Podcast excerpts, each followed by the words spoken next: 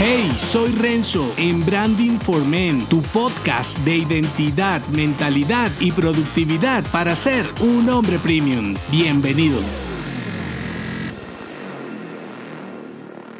Haz de lo fácil un pretexto, rediseña el contexto. Para predecir tus logros futuros, basta con revisar tus hábitos diarios, porque la suerte tiene menos azar y más responsabilidad de lo que crees. Si controlas la preparación, ejecutar la tarea se vuelve fácil. Por esa razón, dejas tantas cosas inconclusas porque quieres hacer sin configurar las condiciones primero. Se trate de un objetivo en tu marca personal, nuevos productos en tu negocio o un cambio de ruta en tu papel de hombre familiar, siempre debes preguntarte cómo puedo facilitar la ejecución. Suena obvio, sin embargo, ¿por qué lo complicas todo? Si quieres bajar de peso, llenas la nevera de basura. Quieres ampliar tu mentalidad y frecuentas a los fracasados de siempre. Quieres ser más rentable y vendes productos mediocres. Tu entorno físico y digital marca tu progreso personal. Incluso lo que ves como casual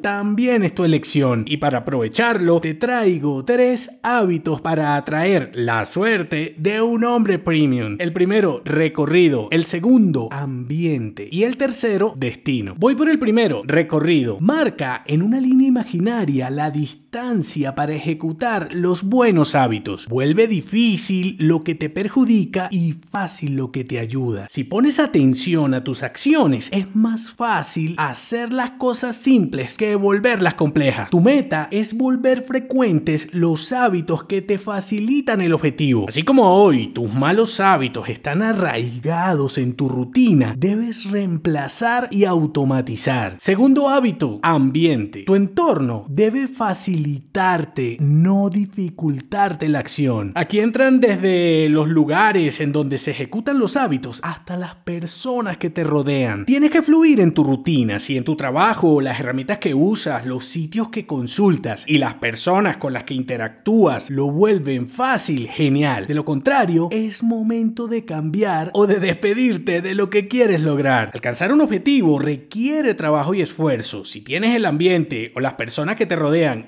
contra, será doble. Tercer hábito, destino. Son tan importantes tus entornos como tus acciones. Piensa en los objetivos como secuencias de tareas y no en una única acción. Culpas a la suerte de tus malos resultados, sin embargo, cuando aciertas, eres el responsable y el exitoso. Así como lo bueno te corresponde, lo malo también. Haz que la suerte tenga menos casualidad y más responsabilidad. Tal y como abrazas el mérito cuando logras algo positivo, abrázalo cuando la cagas. Tienes más inherencia en tu destino de lo que los hombres ordinarios piensan, así que crea las condiciones para que todo suceda. ¿Qué puedes hacer ya? así como los hábitos negativos y repetitivos gobiernan tu vida ahora, automatiza los que te acercan al objetivo. Aunque saques miles de pretextos, siempre tú eres quien elige el contexto. Dale más protagonismo para fluir con dinamismo. Y por último,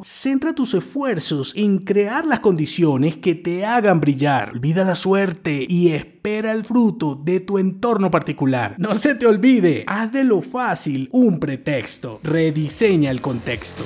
Si te gustó este episodio, únete a mi clan en renzodangelo.me. Hasta la próxima.